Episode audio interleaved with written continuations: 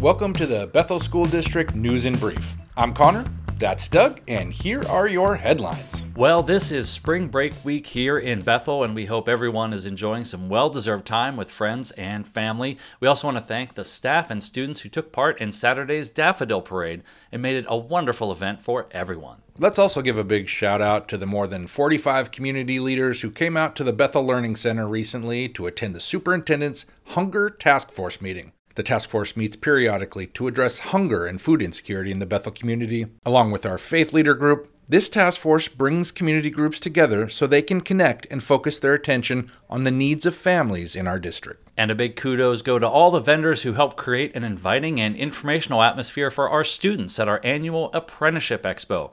Students had the chance to explore different career paths from apprenticeship programs in masonry, electrical, roofing, construction trades, and more to military careers, local law enforcement, and trade schools. What a great opportunity. For the second year in a row, Bethel High School's Air Force JROTC was named Columbia River Division Champions.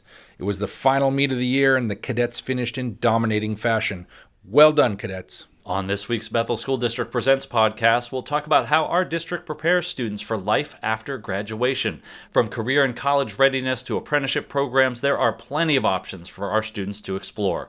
And our staff works hard to help every student find a pathway that's just right for them. That show comes out this Thursday on all your favorite podcast platforms. And finally, it's time for our Joke of the Week segment. Connor, you know my jokes are never the greatest, but the big boss has actually forbidden me from doing any more breakfast puns on the show. He said if I do, I'm toast. Well, we'll keep egging you on. Have a great week, everybody.